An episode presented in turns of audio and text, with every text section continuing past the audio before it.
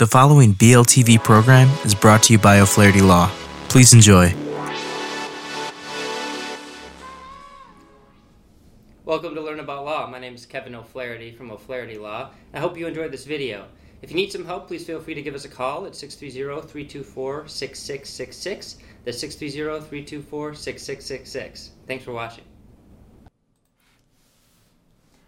Hi, this is Andrew with Learn About Law. In this video, we're going to discuss Biden's extended eviction moratorium.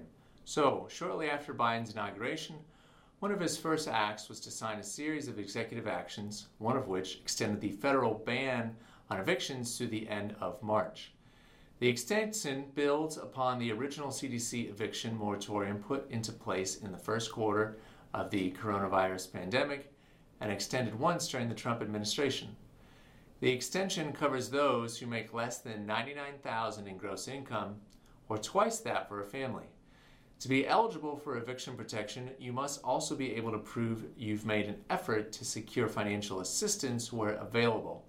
Tried to pay your rent, can't pay your rent due to medical costs or lost wages, and your eviction would result in homelessness or a more crowded living situation.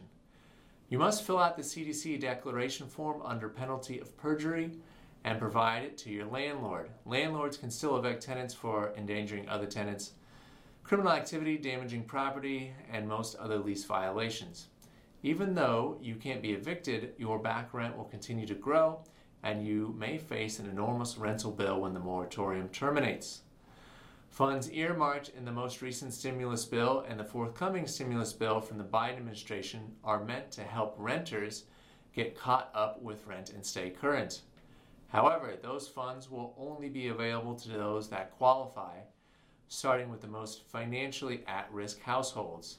For those that need immediate assistance, we suggest speaking with your landlord and checking your city, county, or state website for current rental assistance programs.